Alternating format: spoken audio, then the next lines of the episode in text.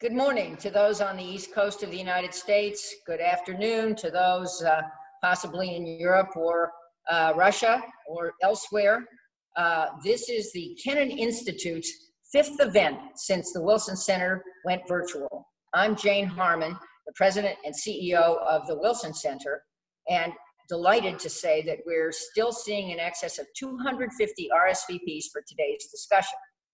During these unusual times, I'm encouraged to see that so many people share our desire for timely and critical analysis of Russia and its neighbors. Discussions like today's are the reason the Wilson Center has been recognized as number one in the world in regional expertise for the third year in a row. Today, we're talking about US Russian relations. When a Russian plane touched down in New York on April 1, full of medical equipment for the United States, something we desperately need, there was some confusion as to who was footing the bill. The ventilators, masks, and respirators were not a gift, but the US reportedly paid a discounted price for them. What became clear to many, though, is that the delivery was a PR victory for the Kremlin. The outcome of President Trump's intervention in the Russian Saudi oil price war was also a mixed bag. Last week, 23 countries made an unprecedented commitment to reducing the global oil supply by 13%. But the glut remains. And yesterday, US oil prices fell below zero for the first time ever. Don't worry, you still have to pay for gas at the gas station. Meanwhile, Russia is becoming more and more uh, enveloped in its own coronavirus crisis. In the past two days, its number of cases have soared by 10,000, with around 50,000 total. Uh, Vladimir Putin warned yesterday that the country still has not reached its peak. To help explain how the pandemic is shaping the US Russian relationship, we're joined by an excellent panel of experts phoning in from US, from the US, Russia, and the UK. They will be introduced uh, by our very own uh, Dr. Matt Rojansky, who is the unmatched director of the Kennan Institute. Uh, and right now, I'd like to welcome Matt to moderate this program. Thank you, Matt.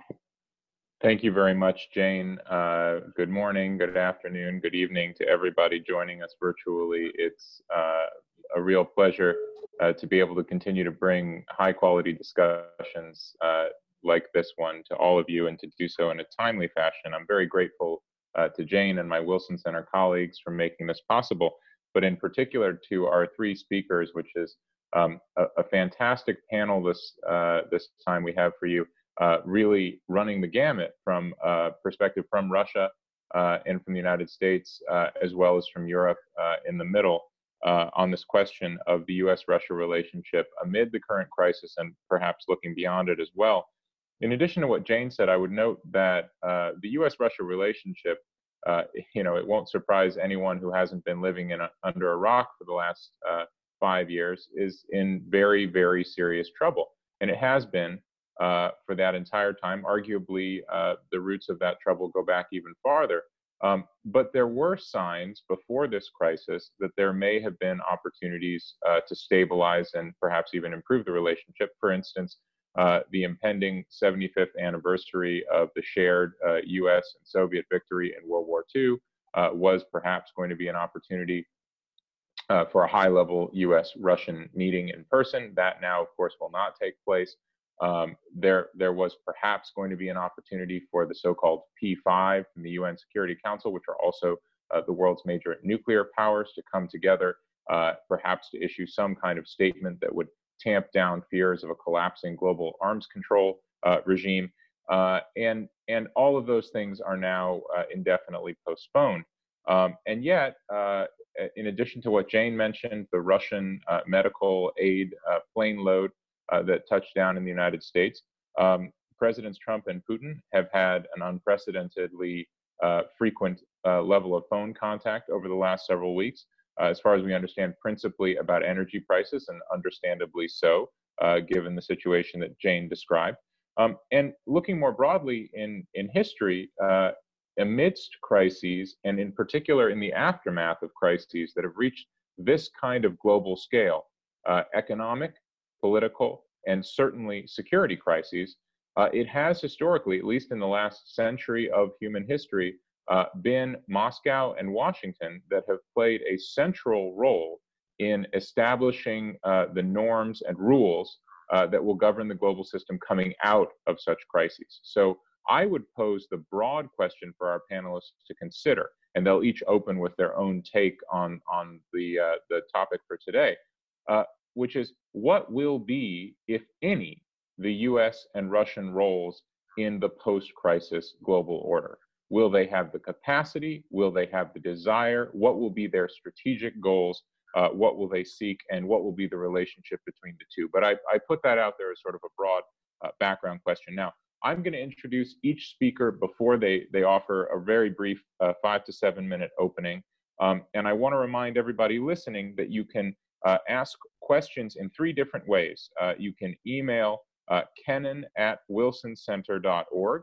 You can tweet at Kennan Institute, or you can comment on the Kennan Institute's Facebook page, and we will see all those questions in real time, and they'll get to, to me within minutes.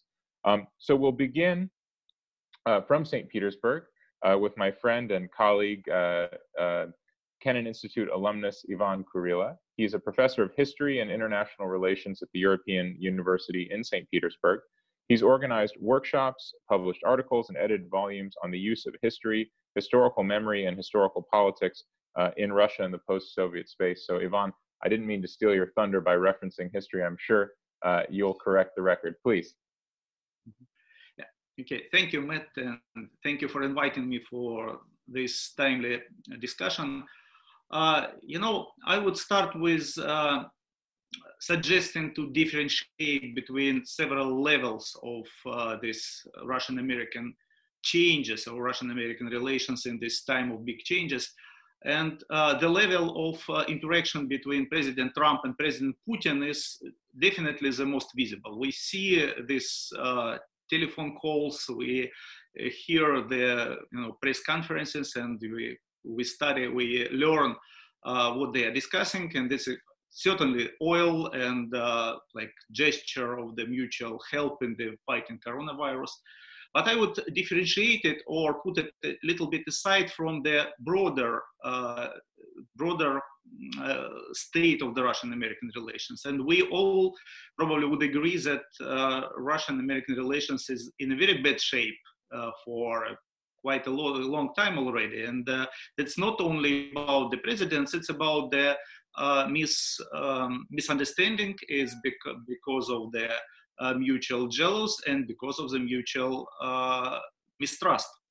And this is uh, something which can be changed because of the coronavirus. I think that uh, this is, you know, the epidemic, the pandemic actually changed a little bit changed already the way the like ordinary Russians and ordinary Americans probably uh, see the international uh, the international relations as a whole. So I would say that uh, we have, uh, with all of this pandemic, we have um, kind of uh, opportunity, maybe not a big one, but an opportunity to improve the, you know, the Russian-American relations on the level of mutual mutual understanding and mutual trust. And I would point uh, point out to one to domestic uh, situation in Russia.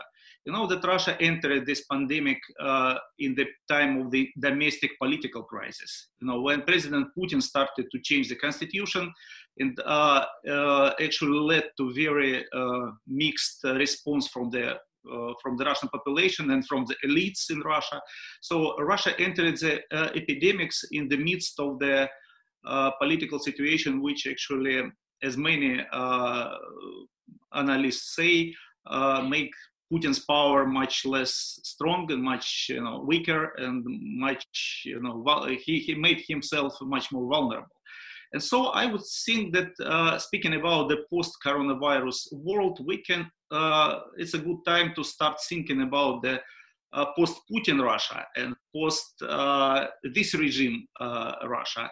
Okay, maybe this is a wishful thinking for me as a critical, as a person who is much critical to the current Russian regime, but I I do think that the time of the current, or you know, the regime which is in power in Russia for 20 years already, is coming to its end, and the coronavirus crisis will may you know accelerate this uh, slide down of this of this regime. So speaking about tomorrow, we speak not only about the new uh, you know new lines uh, in the international relations, new lines between the governments, but also about the new Russia, and this is something we should consider when we when we are talking about this uh, pandemic uh, applying to Russia and applying to Russian role in in, uh, in American foreign policy. Okay, great. I, will go next to Raj Menon, uh, who is the Anne and Bernard Spitzer Chair in International Relations at the Powell School at City College of New York, City University of New York. Um, he's also a senior research scholar at the Saltzman Institute of War and Peace Studies at Columbia. Uh, he has been a fellow at the Carnegie Council on Ethics and International Affairs, the New America Foundation, Carnegie Corporation, uh, the Council on Foreign Relations, and of course the Kennan Institute of the Wilson Center. So, Raj, we're pleased to have you. Please, uh, your perspective. Thanks very much, Matt, and thank you for inviting me. I'll begin by saying that I rather doubt that the coronavirus itself will have much of an effect on how US Russian relations unfold because I think they have a kind of logic of their own. I don't think that's necessarily the view shared by all note, you know this, Matt, that not long ago there was an exchange of phone calls between President Putin and President Trump, and there was a flurry of media speculation about whether this was a nefarious gambit by mister mm-hmm. Putin, and so on. I think that was just so much heavy breathing, and it uh, it was more panic than analysis. But it is emblematic of how it's become very difficult to have a sane conversation about Russia in the wake of the Ukraine crisis and in, with the advent of President Trump. Having said that, I think that the issues that are on the table for the United States and Russia now will, whenever this pandemic cloud is lifted from our heads, still be there. So, in no particular order, the issues that have to be dealt with by both sides, either as adversaries or as, as uh, cooperating partners, are the Ukraine crisis, the Minsk uh, agreement has yielded no agreement. I don't see anything down the line. But without any solution that is acceptable to Kiev and that Moscow is willing to accept as well, we will not come out of what some people have called the new Cold War. I don't particularly like the term, but let's go with it.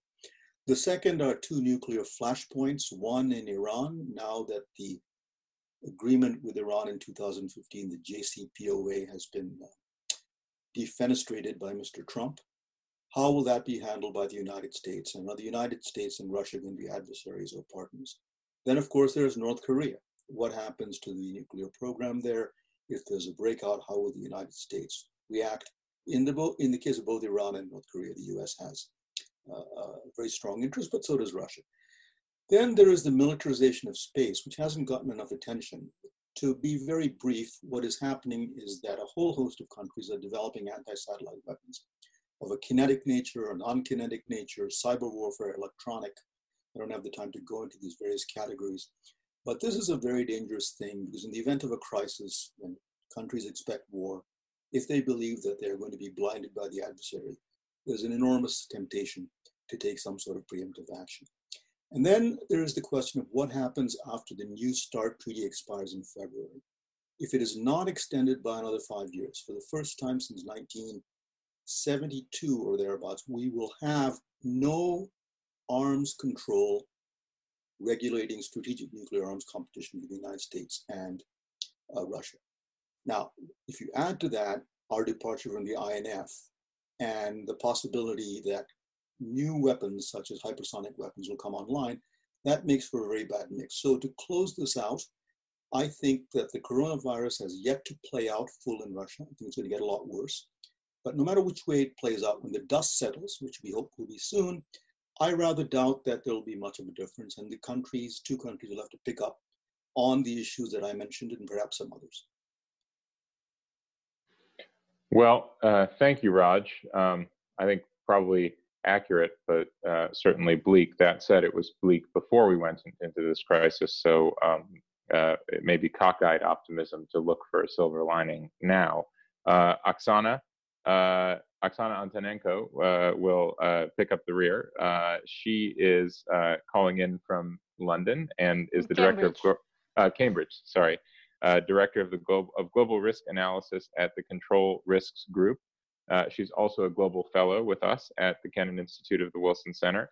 Um, she focuses on analyzing political and security risks for senior decision makers in private and public sectors, and her work focuses on Europe, including Russia, Turkey, and Central Asia, as well as Africa and the Middle East. Oksana, please. Yes, thank you very much, Matt. Um, I think between these two arguments that we just heard, between Ivan, who was a bit more optimistic about the future and the change possible, and Rajan, who was uh, pessimistic, I mean, I think I come sort of somewhere in between because I think clearly we're unlikely to see a major transformation of the relationship precisely for kind of structural uh, challenges that Rajan had uh, mentioned, and I will also speak a little bit about in my uh, remarks. But I also think that uh, COVID-19 pandemic is going to be so transformational, uh, not only to the global um, health uh, uh, systems, but also, of course, to the global geopolitics as well as for domestic politics in many countries around the world. So it is uh, probably um, uh, presumptuous of us to think that in any way the international politics are going to return to normal um, uh, as we've seen it before the pre-COVID. Although it is, of course, very early to say now how this transformation is going to take place. Uh, indeed, we have seen um, uh, uh a flurry of uh, uh, communication between Russia and the United States at the highest level. Um, I think five phone calls repeat, were reported between President Putin and um, President Trump. Um, yes, we, we know very little actually from these phone calls what they were really about. There is not very much reading in the open domain that we can analyze. But from what we understand, not only the oil issues were discussed, but also, of course, the issues of strategic stability and arms control were very much on the agenda as well. Um, so it is very interesting for me that uh, the COVID pandemic um, uh, playing out in both United States and Russia uh, in, uh, in sort of similar ways in many ways uh, both uh, President Trump and, of course, President Putin are finding themselves uh, facing that pandemic uh, in a very challenging political time for for both of them. Uh, President Trump, of course, facing the elections in November, and President Putin were planning to um, conduct a referendum, which would have uh, given him an option of staying for another two terms in power. But this referendum has now been postponed till later on uh, in the year. Um, secondly, of course, in both cases, both cases in Russia and United States, we see the COVID situation deteriorating um, uh, quite rapidly, and uh, uh, the population generally and political elites as well um, are increasingly mistrusting the capacity of the leadership um, to manage the situation well going forward. And of course, we see the tensions between the regional authorities, the regional governors, and the central authority, which, of course, in the United States is quite a normal democratic process, although perhaps not as smooth as it usually is. But in Russia, it is a very new development uh, in the Russian domestic politics, where basically the role of governors uh, until recently had been very much to remain loyal to President Putin and to be kind of part of this vertical of power. And we're now seeing increasingly a number of governors are taking the central role and playing the key role in uh, uh, providing this kind of response to COVID. And of course, that is transforming uh, the politics in Russia and perhaps creating new potential legitimate leaders for the post-COVID era. So I think that's something to watch. And of course, in the United States, we're also going to see quite a major shift, I think, in domestic politics leading to the uh, elections in November, where there is much more uncertainty about the outcome today than it was before COVID. Um, uh, the third issue, of course, is that both United States and Russia before the COVID pandemic have been uh, uh quite skeptical about the global response to international issues and really very much championed their sort of sovereignty and the preference for unilateral action and, and, and their own kind of uh, approach to global politics. You know, and I think they both had to shift their um, priorities and now increasingly look for cooperation and global response. You know, not only uh, within the context of uh, the uh, UN system and the World Health Organization, but also in OPEC Plus agreement, which we uh, mentioned before, you know, where President Trump had played a very key role, something which United States has never been supportive of. This kind of cartel agreements on managing the oil price had now changed uh, quite dramatically, where Trump himself had played a key role of making that agreement happen uh, just a few days ago. And of course, you know, within G20, we also now see flurry of activity around this, uh, you know, issue of managing the debt sustainability and coming up with a more global response. So again, you know, quite interesting parallels here. And I think the final issue which I want to, to, to flag here is that to what extent we are going to see, you know, some sort of change uh, in the multilateral uh, uh, approach to you know managing the key strategic uh, issues going forward. You know in particular of course the arms control. And i here agree completely with rajan that the issue of uh, extension of or or most likely non-extension of the START treaty be, beyond february 2021 is really posing a fundamental challenge to the strategic stability and the global um, global nuclear uh, safety and, and non-proliferation regime.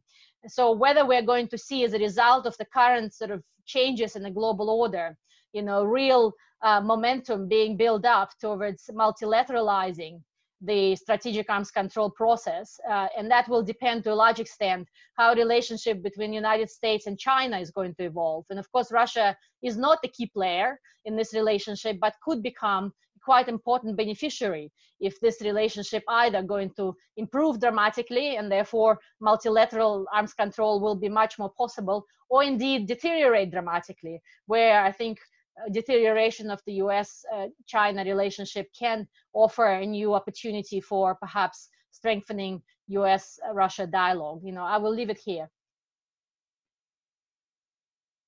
You all very much. I think uh, three clearly distinct takes on where we are with the current crisis and just a few thoughts uh, to my broader question uh, about the future. And I think that's what I want to go to first. Um, let me say we've, we've had some good questions come in already. Uh, those who wish to ask, uh, again, you can email kennan at wilsoncenter.org, tweet to at Kennan Institute, or comment on our Facebook page. Um, but the, the way I want to approach this kind of big future question that, that each of you touched on in some degree is, is with the question of capacity. Um, to some extent, it seems like the, the policies and the relationships that we have seen evolve over the past decade have been premised on a relatively shared understanding of capacity. That is to say, uh, take Russia, China, and the United States, three principal actors on the global stage you know, they have all acknowledged up to now that the United States is the preponderant actor, is the most powerful actor economically, militarily, uh, politically, diplomatically. Um, whether that remains the case coming out of the crisis, or whether the United States, power or not, relative behemoth or not, still has the capacity to exercise that power, to direct it, seems to me a question that is going to shape US policy and then the policy responses of Russia and China. But arguably for Russia as well, um, you know, much of Russian policy has been premised on, for example, using energy as a coercive tool. Uh, does that mean anything uh, with an oil price that is, you know, wherever it ends up, uh, clearly in much lower territory than we have ever seen in the modern era? Um, and similarly, uh, premised on the idea that there really are no meaningful costs for Russia. That's not to say for others, but for Russia uh, to destabilizing Western democratic politics, to mucking around with the global system uh, led by the United States as we've understood it to be, that, that there are only really benefits to be had. I mean, does Russia come out of this crisis convinced that all of that is still true and that these are still plausible approaches to the world? And then there's the China question, right? Which is, you know, and, and I recognize none of us are, are making a detailed study of China's domestic order. Uh, the Kissinger Institute and the Asia program here at the Wilson Center do that and have had great events on it. But, you know, fundamentally, does China come out of this crisis feeling its oats in every dimension, or does it come out somewhat chastened, at least with respect to relations with other major powers like the United States and Russia? So, uh, you know, I'd offer each of you a minute or two to take a, a, swipe at that kind of big future question, and then I'm going to go to our list of, of, questions from the audience. Who'd like to take a first uh, a first stab? I'll give it a shot. Please, Raj. Matt, uh, uh, so let me take the Russia slice of this because there isn't time to take the other two slices. I rather doubt that Russia will come out of this with more capacity. So at the moment, they have something like 47,800 infections, last night's figures, and what 405 deaths. But the coronavirus czar of Russia and the mayor of Moscow, Sobyanin, has already said that that is an undercount. And even President Putin has become more alarmist. Now, I will just remind you that on March 7th, Russia had seven cases. At the end of March, it had below 600 cases. And now we're at 47,000. On April 12th, in one day, they reported 6,060 new cases. So if unemployment grows, and if this epidemic, which is now largely centered in the Moscow region, about two thirds of the cases are in Moscow, spreads out, and it is because we're already getting reports from Ekaterinburg, Bashkortostan, and the Komi Republic. This is going to take a very large toll on Russia's reserves. Now they have very impressive reserves, about 660 billion, more than their public debt for the first time. They have a national wealth fund of about 150,000 dollars, 150 billion uh, dollars, excuse me.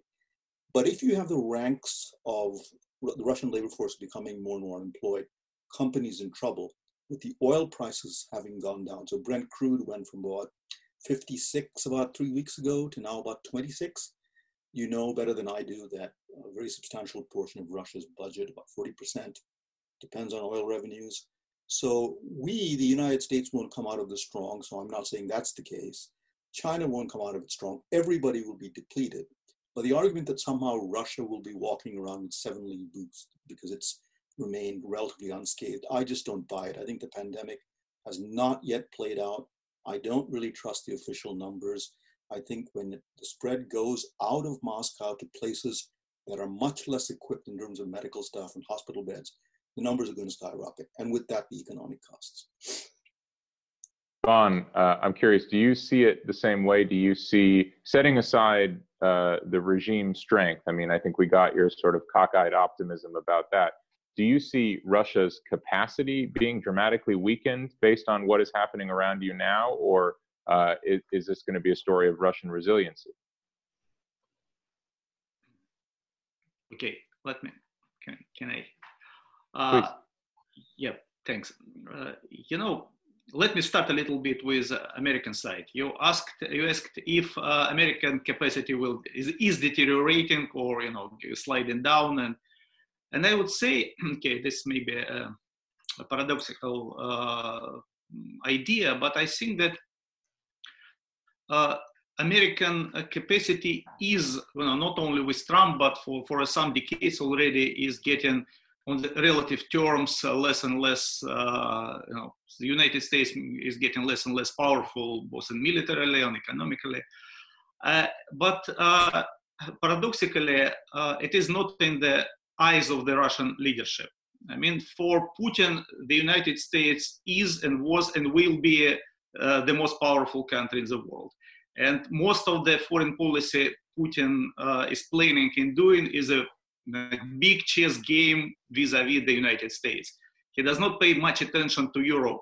Okay, he pays attention to China, of course, but I, I guess that the United States is a major player for, for Russia.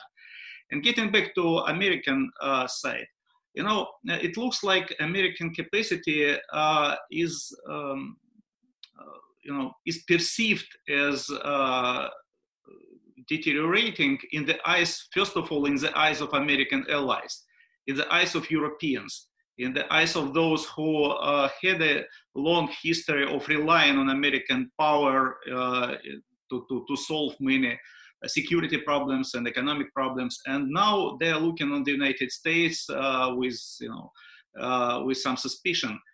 And paradoxically, uh, the Russia and probably in Trump's eyes. Of course, I do not uh, know what Trump is thinking about Russia or what Putin is thinking, but it looks like uh, for Trump, uh, improving the relations with Russia is a way to, you know, to return American uh, capacity. You know, the return to the old system of international relations. Okay, not the, to the Cold War as it was, but to something uh, where Russia as a major adversary can uh, make a deal with you, and that actually makes American importance in the world uh, much more visible. And this is something that can be uh, consider it as a way to return or at least uh, return the perception of American capacity in the eyes of American allies. So this is my take on here. Great point. Oksana, please.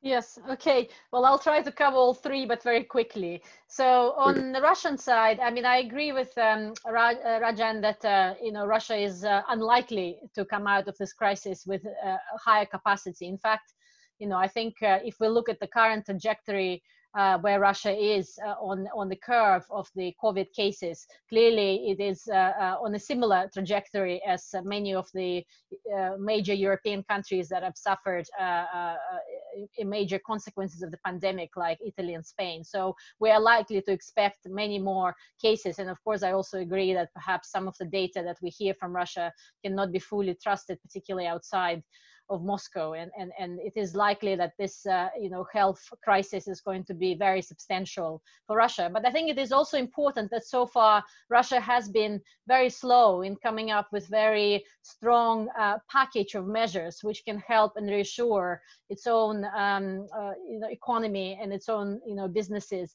um, even though it has this impressive uh, currency reserve and, and, and, welfare fund, but it has not put it to use. And I think perhaps the authorities and President Putin himself has underestimated the extent with which, you know, the speed with which the, you know, Russian economy is going to uh, start feeling the, the heat from that. And of course, the collapse in oil price, which, uh, you know, of course, the Urals are now selling uh, well below Brent prices, you know, already below $20 and, and likely to go substantially lower in the, in the months ahead as we continue to see very low oil demand, um, I think uh, uh, is going to really struggle to reassure the population, and we are likely to see, you know, deterioration in his approval ratings already. So I think his domestic capacity will be weakened. You know, it is also important to mention that his regional capacity is going to be weakened because before this COVID uh, uh, epidemic, you know, we have seen some momentum behind at least the Eurasian Economic Union integration. There's been some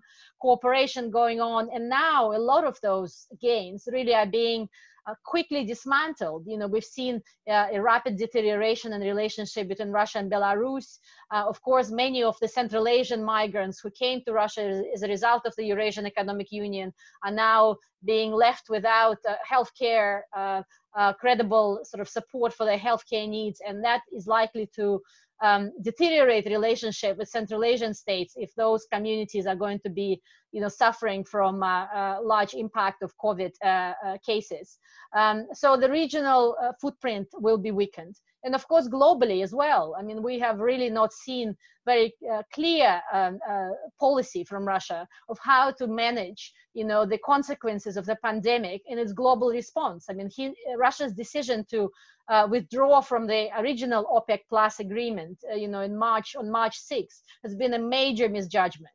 You know, something which Russia has to back off had had to back off from. You know, in a pretty humiliating um, uh, retreat for President Putin, and then seek uh, help from President Trump to, to find a new deal with, with, with the Saudis. On the US side, I agree with Ivan, although the credibility of United States has been weakened in the eyes of the Europeans, there is no doubt about it. But the American democracy has this, you know, unique feature that it can actually uh, reload itself, you know, once we have the elections and perhaps a new beginning. And, and, and there is at least uh, uh, confidence that within the United States there will be, um, uh, you know, capacity to manage many of those challenges, you know, within the political system and most importantly within the financial um, capacity uh, of United States to provide you know necessary support for businesses and of course the uh, to mitigate a, a very high unemployment rates that we are seeing now in the United States. In China, however, I think China is clearly is going to come out of this crisis strongest. You know, it is already in the phase of recovery, although of course we cannot rule out the second wave but so far we have not seen any credible um, uh, indications that a massive second wave is likely.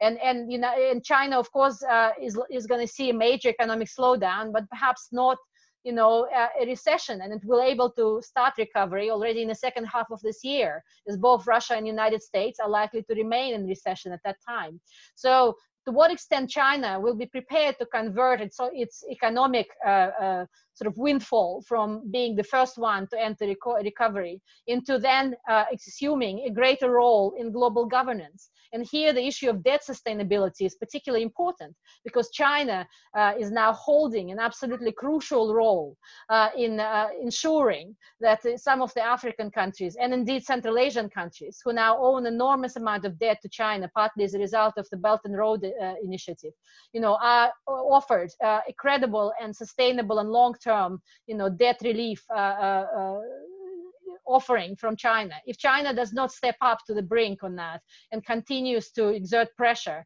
I think it can uh, rapidly, you know, lose credibility and its uh, own standing in the world is going to diminish. Well, uh, thank you all three of you. Um, it, it it's uh, there are no shortage of risks in the landscape for the capacity of all three major actors, and yet it does sound like in the land of the blind, uh, the relative king, or at least uh, the the one with the most advantageous position may be China. Um, that said, uh, I'm I'm always reminded of uh, you know Mark Twain's famous line, "Rumors of my demise have been greatly exaggerated." Uh, when people write off Russia's resiliency, uh, that that alliteration is always present in my mind. Um, but let me pick up for a second with a question from Ken A. Detner from the Japan Bank for International Cooperation uh, who asks about Russia and China. Uh, what are the possible areas for their cooperation, in particular uh, with the uh, pervasive surveillance technology that we've seen in China, um, 5G uh, infrastructure, much debated, um, and also in kind of responding to and countering the US narrative response. Do you see much in the way of Russia China opportunity, or does the distrust and the gap in interest between the two of them prevent such a future? So the, the mistrust hasn't prevented them from cooperating. There are a, a variety of ways in which they do so. Russian arms sales to China, they've started declining significantly from about 2008, but they've picked up again with the sale of the Su-35 and, and the S-400. Um, I don't know if it'll reach the levels that it did at its high point. So that's one. Second are the two pipelines, ESPO, which uh, transmits uh, crude oil, and uh, Power Siberia, which uh, transmits uh, natural gas. Those are in place. However, the decline of prices and the contraction of the global economy will have a very, very significant effect. They will broadly, I think, uh, view the world as one in which they want to prevent uh, the United States from throwing its weight around. They've both made clear that they're not in favor of a unipolar world. But my fear about this, Matt, is that everybody is going to take a hit. The question is who takes the least bad hit? And everyone, if all three countries, including Europe, are looking inward, are there things that are going to happen out there which would have been conceivably better managed had they had more capacity to look outward, that are going to be much more vexing. And as a result of the economic contraction, will the differences between them in dealing with these problems become much worse? I'm, i have to say, I'm, a, I'm not an economist on China, but I'm rather less optimistic about uh, the Chinese economy. It is true that many of their fundamentals are looking good, but the growth numbers are not looking good by their own admission. But if you have effective demand plummeting in Europe, in the United States, in Southeast Asia. China has become more and more an ex, uh, export driven economy. So it's like a scorpion in a bottle with two or three other scorpions. And so what happens out there cannot um, but affect China, supply chain interruptions, export declines, and so on. And the interesting thing about China is, you know, we've seen this polity have, by their uh, counting, about a 7 to 8% average growth rate since 1978. I don't know any economy that's replicated that in the modern era, but we've never seen the political system operate at, say, 4% growth or 3% growth. So we don't know. This is a stress test for all of us, for the United States, for China, for Russia, and they will all be tested in different ways. And at the end of it, what happens and who comes out on top or who comes out below, I think way early to say. say. I think what will happen is that all of them will have their capacity diminished, and all of them will be perforce uh, forced to look inward because there are huge problems to clean up. Mm-hmm. Yeah. Um, okay. Can I can I add just very quickly on this? You know, just to say that you know so far you know, China and Russia were able to manage some of the very delicate uh, issues in their bilateral relationship because initially, when COVID cases uh, initially started coming into Russia via China, and that is before, of course, the European uh, flights, you know, brought some of the COVID cases from Europe. But you know, initially the cases, the first cases were coming into Far East uh, from China, and Russia closed down the borders. You know, they managed to to um, you know do that in, in a way which didn't damage the relationship. Uh, you know, now of course we see uh, the cases traveling in the opposite direction. So the second, the current uh, upsurge in cases uh, in China uh, uh, is really coming from many Chinese uh, citizens who are returning from Russia to China. And here again, there is very delicate uh, bilateral relationship that they had to manage. You know, uh, Rajan managed, uh, mentioned power of Siberia. In fact, the power of Siberia, which was opened just a few months ago by, you know, President Putin and, and President Xi, you know, in a, in a great, you know, pomp and ceremony, had to be suspended um, uh, kind of officially uh, for technical uh, reasons to kind of technical servicing, although it is very strange to see technical servicing um, uh, just a few months after the launch. But in reality, it's because China is no longer um, uh, uh, was no longer able and, and, willing to purchase Russian gas in the current plummeting uh, demand environment. And, and a similar uh, situation is going to be with Russian oil. So, so we are going to see a lot of kind of expectations about the uh, kind of a bringing the bilateral relationship more to the even keel by expanding the economic relationship perhaps being you know rolled back and, and russia becoming more and more dependent on china particularly for technology which is absolutely crucial now for you know expanding the surveillance which is likely to become a feature of all of our lives but particularly of course in countries like russia and china. And the more russia is linked to china via the technology and the 5g etc the less and less uh, Russia is capable to pursue its own ambition for the so-called sovereign internet and becoming more and more uh, clustered together with China. Because after COVID, it is clear that the world is going to be much more divided uh, along the technology line. So Europeans will be much less willing to, you know, import uh, some of the Chinese technology, while Russia perhaps will be locked up with China much more and therefore more distant from the West in a way. Mm-hmm. Ivan, please. Uh, you know, I, I, I, want to add something about the perceptions. Uh, you know, uh, and get get back to COVID uh, epidemic because because uh, what we saw just weeks ago uh, in, in in the Russian public opinion in the Russian discussions discourse was that okay, Chinese example was a better one than European because China was right. a authoritarian country that efficiently lock down everybody and uh, get rid of, of the epidemic very quickly. But now we see how dramatically the uh, situation and the public opinion is changing because people say that they're lying, that it was not a real statistic, that China did not. And you see this upsurge of anti-Chinese uh, mood in the Russian uh, social networks. And that is actually uh, uh, the representation, I think, of the bigger fear of China coming to Russia in terms of uh, Chinese uh, ways of governments, governance, all of this, uh, you know, uh, digital concentration camp, as they call it, or as a Chinese influence in the politics. And that's something which actually COVID made all of this uh, fear such much more uh, spread and much more, I would say, legitimate in the eyes of, of, of, of, the Russian public opinion. That this is, we should not underestimate this public opinion, uh, which is growing anti-Chinese right now. Thanks. I, I want to, I just want to say, first of all, uh, the audience has submitted some phenomenal questions. The tragedy of receiving all of them at once electronically is that it is even more frustrating to try to get all of them in. So, what I'm going to do uh, is bring it back to this core question of the bilateral relationship between the United States and Russia.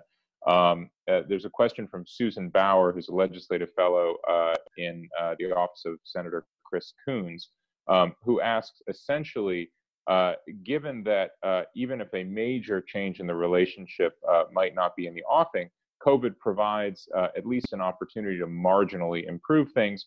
Uh, the opening that the crisis provides, um, in particular, given what Ivan said, is is there some kind of opportunity in the offing for improved uh, U.S.-Russia relations?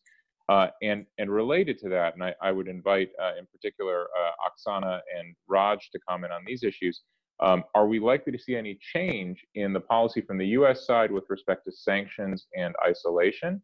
And are we likely to see any change in the Russian uh, apparent ongoing hostile, low-intensity cyber campaign? So, Ivan, I would go to you first. Uh, what does the opportunity look like? Can it go anywhere? Well, I do think you know we can we can mistrust or don't like uh, President Putin or President Trump, but uh, what we see that both presidents actually are eager to make the relations better.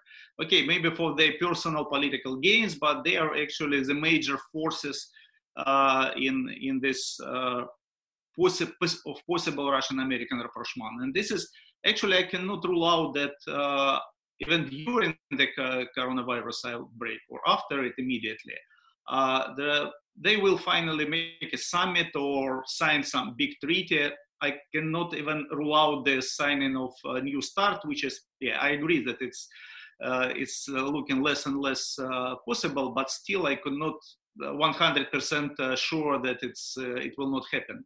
And that's something that they both want to do for domestic political reasons, for improving their you know standing international or domestic, but again, again this is a opportunity. And we see that Trump for, okay, three, more than three years already in office, continuously pushing this agenda of rapprochement with Russia.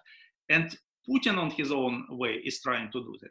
And this is, uh, this rapprochement can be, uh, you know, evaluated or assessed uh, uh differently from, you know, uh, aside from the uh, question of the sanctions, because I, I think both sides understand that the sanctions is with us for years to come. And especially the sanctions which were uh, announced by United States Congress, like everybody in Russia remember Jackson Vanik, and everybody understand that the sanctions is for years and maybe decades. But uh, they can put it aside and make some breakthroughs, uh, at least PR breakthroughs, or maybe real ones in the strategic arms uh, talks, or you know they make uh, form a new agenda around the coronavirus, around, around the world health or world you know fighting the diseases and this is something they probably will work together. And this is my way my thinking about the major driving force behind this possibility of russian american uh, rapprochement and in the current situation. Of course, I'm not speaking now about the future Russia, like Russia after Putin, but again, with Putin and America with Trump can do some something together. Uh, Oksana? Yes. Um, well, I mean, I, I think that uh, you know, no improvement, no meaningful improvement in relationship really is possible until you know, in, three main issues have to be addressed. You know, the first one, of course, is Ukraine, something which Rajan mentioned. But clearly, yes, maybe one can be skeptical about the um, uh, you know current uh, uh, sort of scope of uh, very sort of wide scope of U.S. sanctions. But clearly, you know, no sanctions will be uh, changed unless we see some sort of uh, uh, progress on the Minsk agreements, but most importantly, more generally, you know, in, in conflict in Donbass and settling the situation there. And, and so far, we have seen that this COVID crisis, unfortunately, have not really offered any opportunities for improvement there on the ground. But in fact, things are perhaps even set back a little bit because the the kind of the momentum behind the Normandy process, which was there, before the COVID uh, um, uh, pandemic uh, has really kind of died out, and, and we are not seeing very much progress towards, you know, improving this relationship and bringing some more momentum for um, Russia's in, involvement in this in Ukraine. The second issue, what Matt mentioned about the um, cyber, low-intensity cyber warfare, we do see, you know, over the last couple of months, you know, continuing increase in the number, number of cyber attacks uh, originating from the Russian side. And, and, and that is, of course, not just uh, the state actors, but perhaps non-state actors. But clearly, this is something which is a big concern, not only for the United States, but for many European countries as well, and something which needs to be uh, brought under control. And then the final issue, of course, is this whole issue of information warfare. And we, of course, as we approach uh, the elections in the United States, I think the big question mark now, what role will Russia play here? Will Russia decide to kind of follow um, uh, its uh, uh, experience from the midterm elections where it's dialed down quite a lot its information interference in the US uh, electoral process or will it actually return back to the 2016 reality where in a you know more perhaps more divisive and more unstable environment in the United States Russia will try to play a role in a negative role something which of course is going to accelerate sanctions again. And this is something which needs to be thought through already now you know because clearly it is an opportunity to move the relationship forward but there is also an opportunity for this relationship to deteriorate again. Raj? So i take it the question was does covid provide an opportunity for the two to cooperate I have a hard time. And, and in particular, uh, if the policies of the two sides, at least characteristic, uh, sanctions and isolation from the U.S. side, and then kind of low intensity asymmetric destabilization from the Russian side. If you anticipate any change in those, I mean, you said the drivers won't change, but the right. but the tactics. So uh, yeah, I understand. So very quickly, I think COVID per se doesn't provide any opportunity for cooperation as a technical medical issue. If if anything, what I see the world doing is engaging in zero sum strategy. There's a blame game going on. The US intercepted some shipments of medical equipment that was supposed to go to Germany. Germany was upset. The EU is pulling apart at the seams on this particular issue. So I don't really see the kind of cooperation globally, and I don't expect it to replicate itself in the US Russia relationship.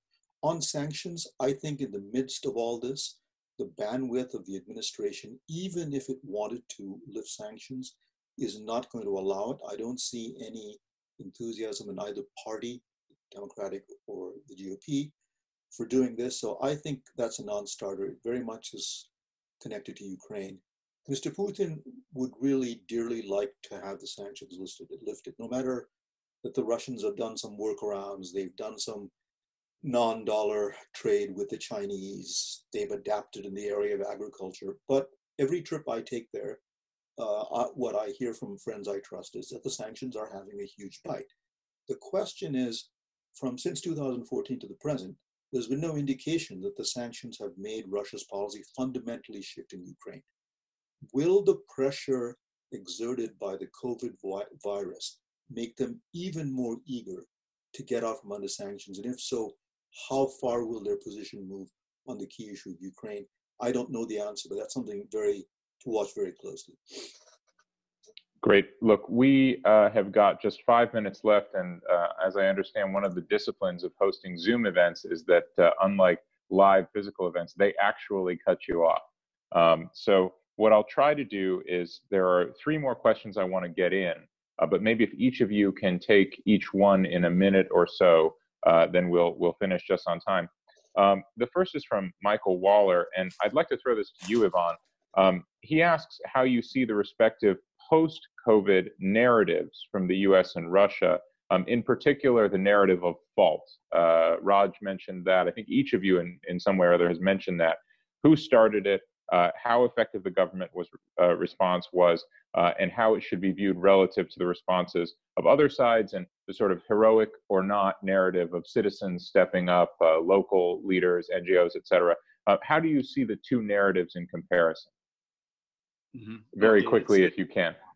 A very interesting question. Yeah, I would say, well, it will depend. It will depend because the narrative uh, usually usually constructed for political aims, and uh, I would. Uh, one, one possibility is the narrative will be a, like unifying narrative, like uh, the humankind or both Russia and the United States face the common enemy. It was like the Second World War when we fought against uh, Nazi Germany, and now we have we are fought against uh, COVID virus and all of this health problem. That's very possible narrative, and they already started to construct it. All of these planes flying uh, from from Moscow to to New York and back. It's about that. It's about the common.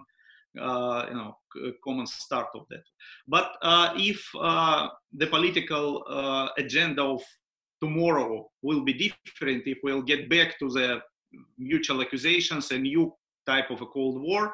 It's maybe the possibility. I, I cannot I cannot rule out the possibility of the creation of narrative that uh, all of this virus was artificially created. I don't know somewhere in American laboratories or maybe Chinese laboratories, depending on who will be the major threat tomorrow. So I cannot rule, rule out this conspiracy theory, uh, pro, you know, promoted by well, not maybe not by Kremlin, but somebody uh, influential and somebody's visible. So we will see, but the narrative will be constructed out of tomorrow's agenda. Great. Uh, Oksana, I want to ask you, since you focus on the post-Soviet space, uh, Yevgeny Pregerman from uh, the Minsk Dialogue in Belarus uh, asks, how actively will the U.S. be engaged in the post-Soviet space after the pandemic? Do you think there's bandwidth for that? Well, I think for the time being, clearly there will not be uh, any bandwidth for anything, you know, foreign policy related, you know, uh, uh, in the United States, as just as in many other countries around the world. But clearly, you know, I agree here to some extent with Ivan that, uh, you know, the, the, decision to engage uh, and how to engage and when to engage will much depend on um, you know who we who are we going to see um, uh, in the White House you know after November and what kind of global agenda this person is going to set forward. If we're still going to see President Trump there, I think the legacy of the impeachment um, and the kind of impact uh, that it had on um, on him and, and his advisors perhaps will prevent him from taking a more active role, uh, at least in relationship to Ukraine policy and perhaps in the former Soviet Union uh, as well. If we're going to see change in administration, perhaps we're going to see a new beginning. But for the time being, it is uh, very hard to, to judge. I'll end with you. A very pointed question from Cameron Johnson on Facebook. Have the benefits of Trump's first term outweighed the costs from the Kremlin's perspective? What do you think? Well, I think they expected more, and that because of the baggage that he carries vis-a-vis Russia, he could not deliver it. Can I just say a word, man, on this post-Soviet space business? Yes. I find it humorous uh, that the question is raised. It's a good question, but I think the toll here has been so devastating. 25 million people already filing for unemployment, highest unemployment rates since the Great Depression, projections that our economy would contract by a third. So I hope we focus on the present American space, not any post space anywhere else. And I think that's that will be the imperative of all of these countries. Yeah, and I think I think people around the world, as much as Americans themselves, will be asking that question of what will be the American focus. But by the same token, they'll be asking it uh, about China as well, and to some extent Russia. And you've all helped us with great insights uh, into all of those perspectives uh, I'm very grateful to you and I'm grateful to our audience. And I apologize to the many, many of you uh, who had fantastic questions that I couldn't get to. Um, this is this is all uh, as it is for for all of us, uh, still sort of new, and uh, I'm sure we'll we'll have another bite at the apple. So uh, thank you very much for joining us. thanks to Jane and the Wilson Center team for hosting, and thanks especially to our three speakers. So for now, signing off on Zoom. Bye bye, everyone. Bye.